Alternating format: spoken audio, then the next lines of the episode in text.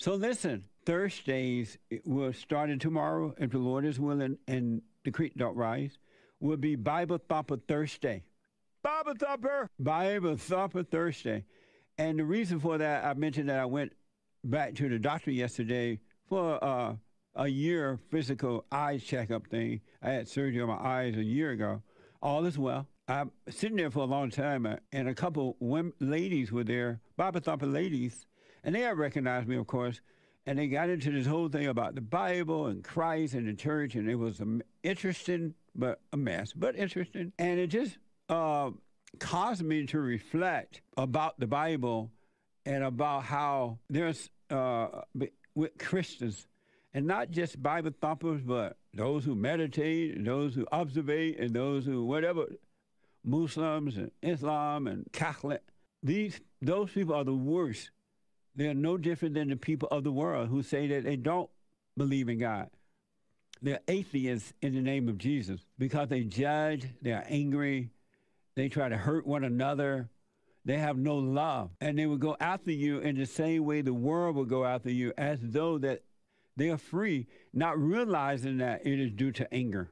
They cannot see. Because if they can see, they wouldn't do what they do to one another and to others, to be honest. And it reflects, caused me to reflect because I started reading the Bible a little bit more because I know we're going to do the Bible thumping thing now. Bible thumping Thursdays. And it reminded me of when Jesus Christ, remember how the folks didn't like him because he was of the truth and they hated the truth in him and they had their own ideas about God and how things should be. And so they ended up putting this big cross thing on Jesus' back. And the people seen that it was heavy on him, it was hurting his body.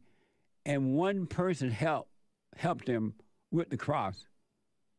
So once again, you can't rely on the crowd. Maybe one, and that's rare, but maybe one helped them with the cross. And guess what happened? Even with all that, with the disciples turning on him and Judas all in the mix and all kind of stuff that went on with him, he got up on the cross, and guess what he said? You're not going to believe it. He didn't say, you know what, God, make sure you punish them because they all got the same sin. They all have vices in them. He didn't say that. He didn't say, God, make sure you forgive them. Don't forgive them because they are not pure at heart. They don't have love of the heart. But what he did say is to forgive. He looked around, he looked down. He saw Mary and everybody standing around and they didn't understand. Mary was his mama, and there may be that other Mary there too. Wasn't that like a a, a slut Mary or something? But he forgave her.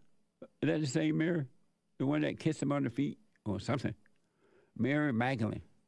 But he looked around. If some of his little family members are there and other people, and he realized on the cross that they could not see. And so rather than hating the people for it, making him carry the hard cross, turning against him when all he was trying to do was bring the truth of salvation and this new reality. He looked down, looked around. He like, forgive them. They know not what they do. They cannot see. And I bring that because after talking to the ladies and then plus other stuff, I realized the people that try to hurt one another, all in the name of Jesus, they cannot see. They don't see that they are as bad as they're claiming you are, and they are angry and cannot see. And that's why they're trying to hurt you. And and because of that, I want to warn you, do what you want. I don't know where this idea come from or you have to overcome your vices before you can be born again. It's just simply not true. Because of yourself, you can't make yourself overcome anything. This is manhood hour. God in Christ, Christ in man, man over woman, woman over children. I want to say to the men, stop telling anyone your vices. Anyone. Because the people with vices are going to judge you, men and women. They have vices, but they judge you because they don't see how to overcome their vices. And so they can't, so they accept it by dressing it up And they'll judge you if you say you can overcome. Stop. That's so old. It's, it's not, when I was growing up, that was unheard of. And they would say, don't put your business in the streets. Don't tell anyone your business. They can't do anything about it but judge you. I don't know where the idea come from that you should be telling people your vices. Do not do that. People are angry, they're evil, and they will try to hurt you. And they're worse off than you are, but they'll pretend that they're not. They'll dress theirs up. You go to God and forgive. You know, you go to the people and forgive, and God will forgive you. And then you will have the help.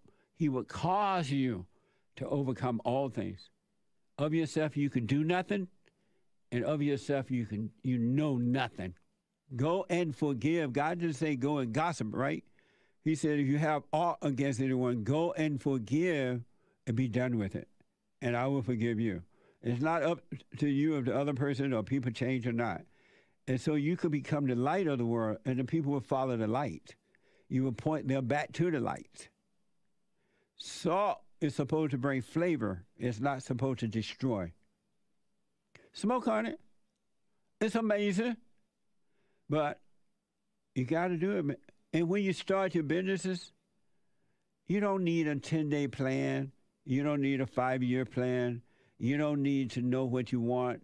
You just do what's in front of you with your business. Don't be in competition with anyone. Don't uh, compare yourself to anyone. Don't try to be like anyone. Let everybody else be what they do and what they are, and you just stay on the straight and narrow path, and you'll be fine.